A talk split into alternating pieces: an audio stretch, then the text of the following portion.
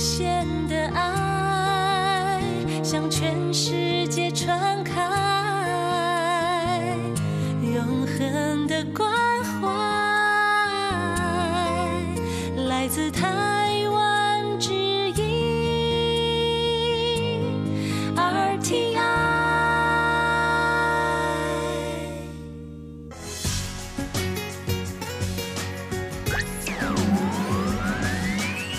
Quý vị đang đón nghe chương trình Việt ngữ Đài RTI truyền thanh từ Đài Loan.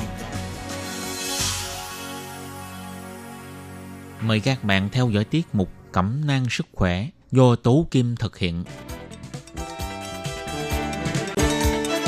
Tiết mục Cẩm nang sức khỏe sẽ cung cấp những thông tin về sức khỏe cho các bạn tham khảo, chăm sóc tốt sức khỏe mình Hello, tôi Kim xin kính chào các bạn. Hoan nghênh các bạn đã đến với chuyên mục Cẩm nang sức khỏe ngày hôm nay. Các bạn thân mến, trong chuyên mục Cẩm nang sức khỏe hôm nay, tôi Kim sẽ chia sẻ với các bạn đề tài tật đá dầm của trẻ có thể dự phòng được và làm thế nào để dự phòng tật đáy dầm của trẻ con thì tôi Kim xin mời các bạn theo dõi nội dung chính của chuyên mục Cẩm nang sức khỏe ngày hôm nay nhé.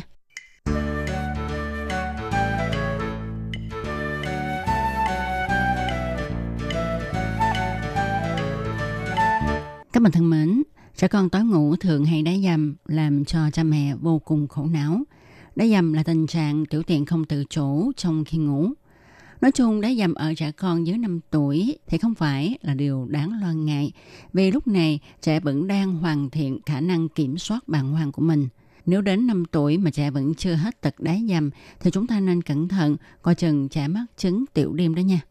Theo một nghiên cứu của Mỹ cho thấy, khoảng 9% trẻ em trong cộng đồng mắc chứng đá dầm.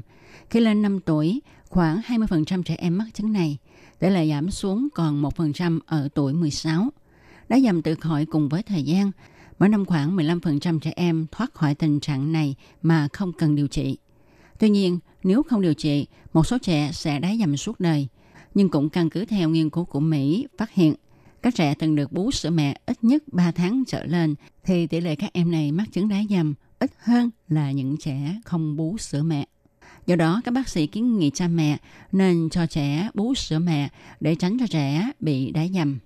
Có nhiều bậc cha mẹ sáng dậy phát hiện con mình đái dầm, phản ứng đầu tiên là giận dữ, rồi sau khi thay quần áo da giường vân vân thì lo sợ không biết là con mình mắc chứng gì. Ở phòng khám bệnh, có nhiều cha mẹ đưa con mình đang là học sinh tiểu học đến khám và hỏi về vấn đề trẻ đá dầm.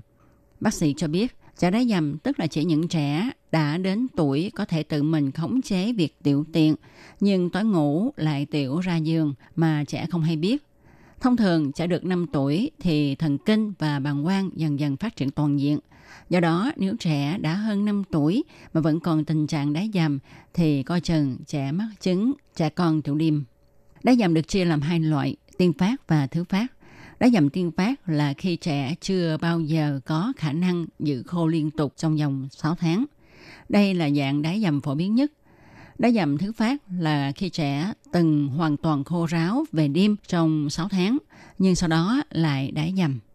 Ở dạng thứ nhất, tức là đá dầm tiên phát, điều mấu chốt là tìm kiếm những thay đổi mới xảy ra như là căng thẳng tâm lý, thay đổi thể chất, chẳng hạn như là trẻ mắc bệnh nhiễm trùng tiết niệu hay đường tiểu, hay thay đổi tình huống, tức là thay đổi chế độ ăn uống hay là thói quen đi ngủ. Rõ ràng thì ở đây là khi mà có gì đó khác thường thì trẻ không quen và sẽ đi tiểu đêm. Bước đầu tiên để giải quyết vấn đề này là chúng ta tìm ra bất kỳ thay đổi nào trong cuộc đời của trẻ. Bác sĩ còn cho hay là trẻ con đáy dầm có rất nhiều nguyên nhân, bao gồm hệ tiết niệu chưa hoàn toàn phát triển, hệ thần kinh phát triển chậm, hình thái ngủ, bằng quang của trẻ chưa phát triển, di truyền. Cụ thể là về mặt di truyền thì đái dầm tiên phát thường mang tính di truyền. Nếu cha và mẹ từng đái dầm khi nhỏ thì nguy cơ đái dầm của con cái sẽ là 77%.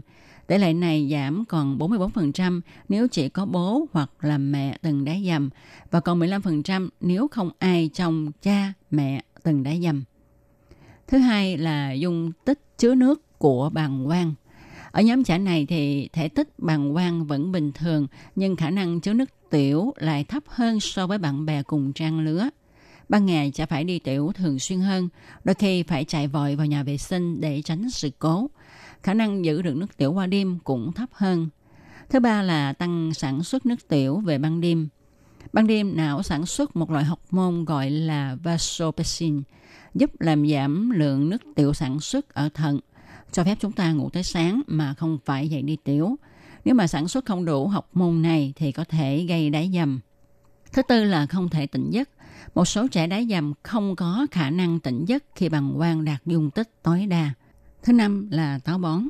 Khi trực tràng bị đầy, phân có thể ép vào bằng quang, khiến cho cơ quan này hiểu lầm và gửi tín hiệu thần kinh tới não như khi bằng quang bị đầy. Trực trạng đầy phân cũng làm giảm dung tích bằng quang hoặc là khiến cho trẻ không thể làm rỗng tối đa cơ quan này. Còn về mặt yếu tố tâm lý là trẻ có thể đáy dầm thứ phát sau những căng thẳng đáng kể như là chuyển nhà, chuyển trường hay là người thân mất, cha mẹ ly dị hay là bị lạm dụng tình dục vân vân. Đáy dầm thường mất đi khi rắc rối tâm lý được xử lý. Tuy nhiên, cha mẹ cần nhớ rằng rắc rối tâm lý không gây đáy dầm tiên phát nha. Có một điều chúng ta nên lưu ý đó là lạm dụng tình dục cũng có thể làm cho trẻ bị đáy dầm mà trước đó trẻ này không gặp khó khăn trong vấn đề này. Chúng ta cần nghĩ tới là trẻ bị lạm dụng tình dục nếu mà thấy trẻ có các biểu hiện như là nhiễm trùng đường tiết niệu mãn tính, ra nhiều chất tiết vì bệnh nhiễm trùng lây truyền qua đường tình dục, ngứa hoặc là đau ở bộ phận sinh dục. Ngoài ra thì còn có các tình trạng bệnh lý sẽ gây đáy dầm. Đó là nếu mà trẻ mắc một số bệnh như là thiếu hồng cầu hình liềm, nhiễm trùng tiết niệu, tiểu đường và một số bệnh lý thần kinh. Nhưng mà nguyên nhân này chỉ chiếm 3% những trường hợp đáy dầm mà thôi.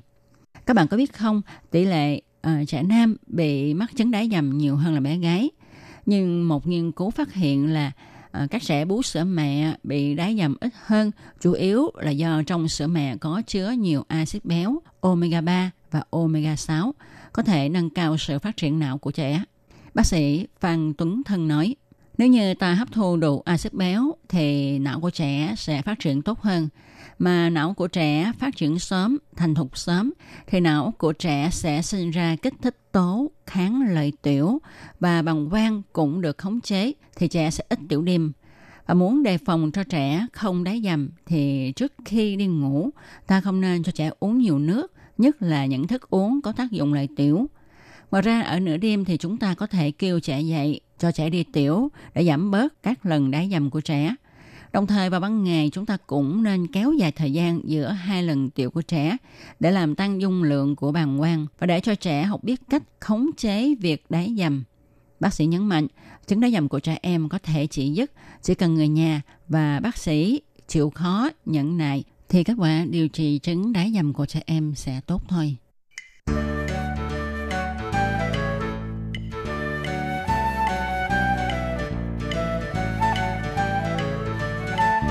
Các bạn thân mến, vừa rồi chúng ta đã cùng nhau tìm hiểu nguyên nhân gây đái dầm ở trẻ em. Thì sau đây chúng ta hãy cùng nhau tìm hiểu làm thế nào để điều trị chứng đái dầm của trẻ em nhé. Các bạn có biết không, để điều trị chứng đái dầm của trẻ em thì bác sĩ sẽ tùy thuộc vào nguyên nhân mà đưa ra một số phương pháp điều trị phù hợp cho trẻ như là dùng thuốc hay là liệu pháp tâm lý hoặc là thay đổi lối sống và chế độ ăn vân vân. Và để điều trị chứng bệnh này thì các bậc cha mẹ phải thử áp dụng một số thay đổi đơn giản trong thói quen sinh hoạt của trẻ nhé. Thứ nhất là chúng ta nên hạn chế lượng nước sẽ được uống sau bữa ăn tối để giúp giảm lượng nước tiểu sản sinh vào ban đêm. Tuy nhiên, khi mà thực hiện biện pháp này thì chúng ta cũng không nên tỏ ra quá khắc khe nghiêm ngặt vì trẻ có thể hiểu lầm là mình đang bị trừng phạt và sẽ tỏ thái độ thù địch hoặc là làm ngược lại. Và chúng ta cũng cần lưu ý là chúng ta phải cho trẻ uống đủ nước vào ban ngày để tránh tình trạng là trẻ thiếu nước nha chúng ta nên cho trẻ uống đủ nước để tránh tình trạng là trẻ quá khát tối thì uống quá nhiều và chúng ta phải luôn chuẩn bị sẵn cho trẻ một chai nước để mà uh, cho trẻ uống khi khát Ngoài ra thì chúng ta cũng đừng cho trẻ ăn uống những thực phẩm có chứa caffeine như là cà phê, cacao hoặc là sô-cô-la vào ban đêm. Chúng ta cũng không nên cho trẻ uống các loại nước ngọt có ga nha. Chúng ta hãy tập cho trẻ có thói quen đi vệ sinh đúng giờ. Và nếu trẻ nói không mắc tiểu thì các bậc phụ huynh hãy khuyến khích trẻ đi theo đúng thời gian ha, tức là đúng lịch. Và chúng ta cho trẻ đi vệ sinh ít nhất hai lần trong 2 giờ trước khi trẻ ngủ nha. Một biện pháp để điều trị chứng đáy dầm của trẻ nữa đó là chúng ta phải đánh thức trẻ vào ban đêm để cho trẻ đi tiểu như khi nãy chúng ta có nhắc đến là trước khi đi ngủ vài giờ thì ờ, chúng ta nên ờ, đưa trẻ vào nhà vệ sinh đi tiểu vài lần, rồi sau đó mới cho trẻ đi ngủ. Thì việc này sẽ khiến cho bàng quang của trẻ rỗng, có thể chứa một lượng nước tiểu lớn hơn, thì ờ, trẻ sẽ ít bị tiểu dầm hơn. Và vào nửa đêm ha, thì chúng ta đánh thức trẻ dậy cho trẻ đi tiểu thì đa số các trường hợp này trẻ sẽ đi tiểu trong trạng thái là nửa tỉnh, nửa mê. Do đó có một số bác sĩ cho rằng phương pháp này sẽ khiến cho tình trạng đá dầm của trẻ trở nên trầm trọng hơn.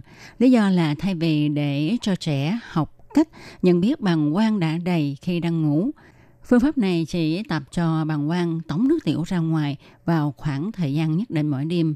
Và một số bác sĩ coi đây là biện pháp đơn giản mà cha mẹ có thể áp dụng trong khi chờ đợi bé tự thoát khỏi chứng đá dầm. Rồi có một việc mà các bậc phụ huynh có con mắc chứng tiểu dầm đã lớn tuổi nên thực hiện, đó là chúng ta phải trò chuyện với trẻ về chứng này để cùng nhau tìm ra biện pháp khắc phục chứng đá dầm của trẻ. Các bậc phụ huynh nên khen ngợi trẻ khi mà trẻ có những biểu hiện cải thiện chứng tiểu dầm. Tuy nhiên chúng ta cũng đừng phạt trẻ nếu tình trạng đá dầm của trẻ vẫn không được cải thiện nhé. Các bạn có biết không, khi mà chúng ta la rầy trẻ về cái chứng đá dầm của trẻ không được cải thiện thì sẽ khiến cho tâm lý của trẻ càng lo sợ hơn.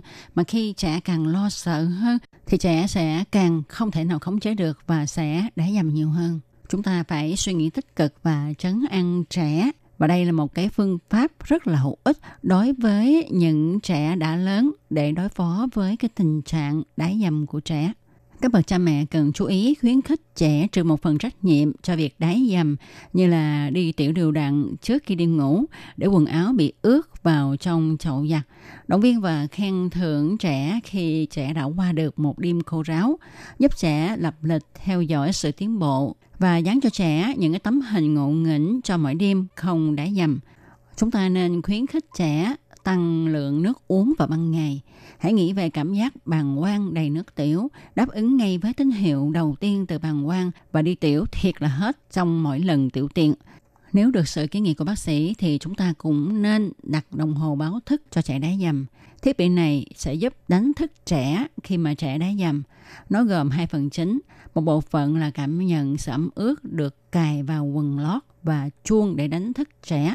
Một số thiết bị có thêm khả năng rung giúp đánh thức trẻ hiệu quả hơn. Và khi trẻ đáy dầm, nước tiểu sẽ kích hoạt bộ phận cảm biến làm cho chuông kêu to đánh thức trẻ dậy đi vệ sinh.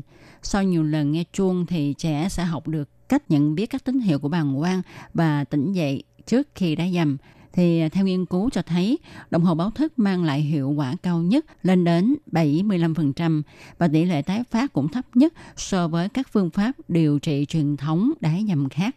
Tuy nhiên, một số nhược điểm của phương pháp này là đòi hỏi rất nhiều công sức của trẻ và gia đình. Cả nhà phải thức giấc thường xuyên vào ban đêm trong suốt thời gian dài. Điều này thì không phải ai cũng có thể chấp nhận.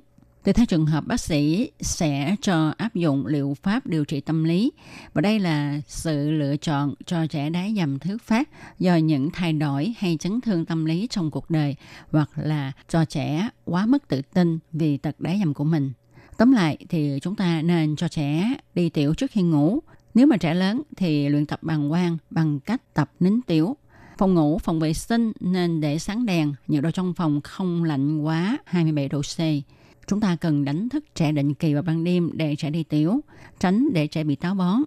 Thuyết phục trẻ tin rằng trẻ có thể kiểm soát được và điều trị khỏi chứng đái dầm.